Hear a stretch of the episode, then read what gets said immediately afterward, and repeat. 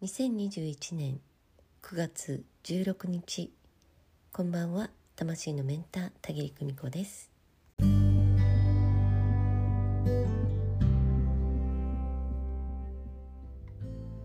満期を迎えるタイミングというお話をしようかなと思います。満期を迎えるまあね銀行の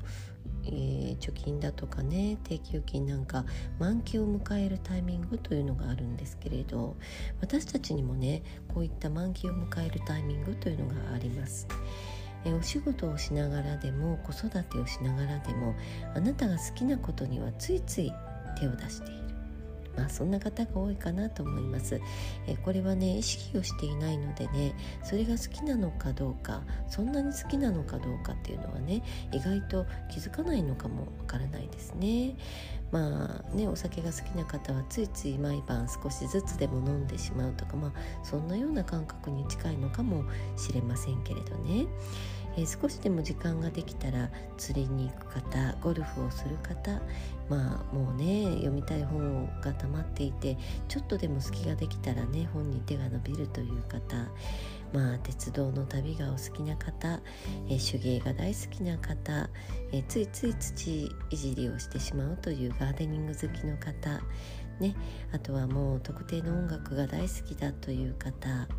うん、あとねクロスワードパズルなんかが大好きだとか大人の乗り絵が好きだとかね。まあ本当にね様々つい手が伸びてしまうものっていうことあると思います。うん。あなたがどうしてもしたいことをあなたは何かと目にしています。そして手に取って行っています。えー、これねどこに行ったらよくわかるかというとね本屋さんなんですよね。本屋さんに出かけて必ず立ち寄るコーナー。これはね、えー、結構皆さんそれぞれで違うと思います。自分が必ず立ち寄るコーナーというのはどこでしょうか、えー、私でしたら心理学だとかね精神世界ね、あと戦術だとかね暮らしの本が大好きですね。あとはねちょっとしたあの新書のコーナーも大好きですしね。あと旅の本もねすごく好きですね。旅の本をめくりながらね写真を見ながら行ったつもりになるっていうことは得意な方ですね。あこの中にビジネス書が一つも出てこなかったんですけれどね。まあねビジネス書も嫌いではないです。うん。一時ねあのもうずいぶん前になりますけれどあのそういう本もね、えー、手にしたことはあります。まあねなかなか続かないんですけれどね、うん、確かに優先順位は後ですね、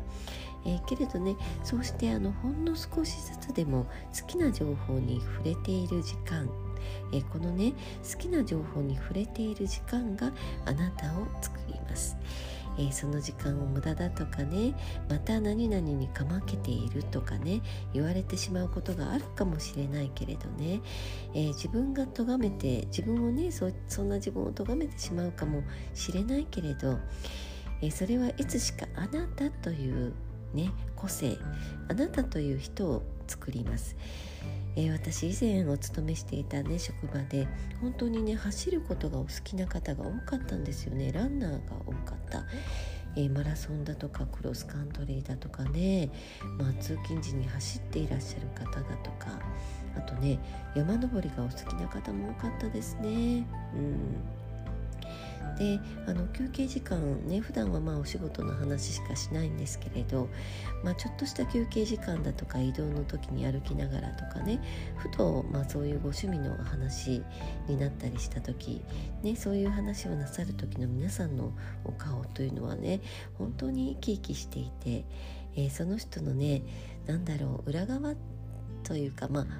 表側って言ったらいいんですかねその方のね本当の、えー、表情というのが垣間見えてまあ人には本当にさまざまな面があるんだななんてね、えー、私いつも一人でね感心していました。うん、私のそういう面も、えー、きっとお見せしているんだろうなと思います。えそしてねそういう普段人には見せないけれど好きなものがあるというそういうこと。それがねその人の魅力を引き出すということに、ね、なります。こんなさもない趣味なんて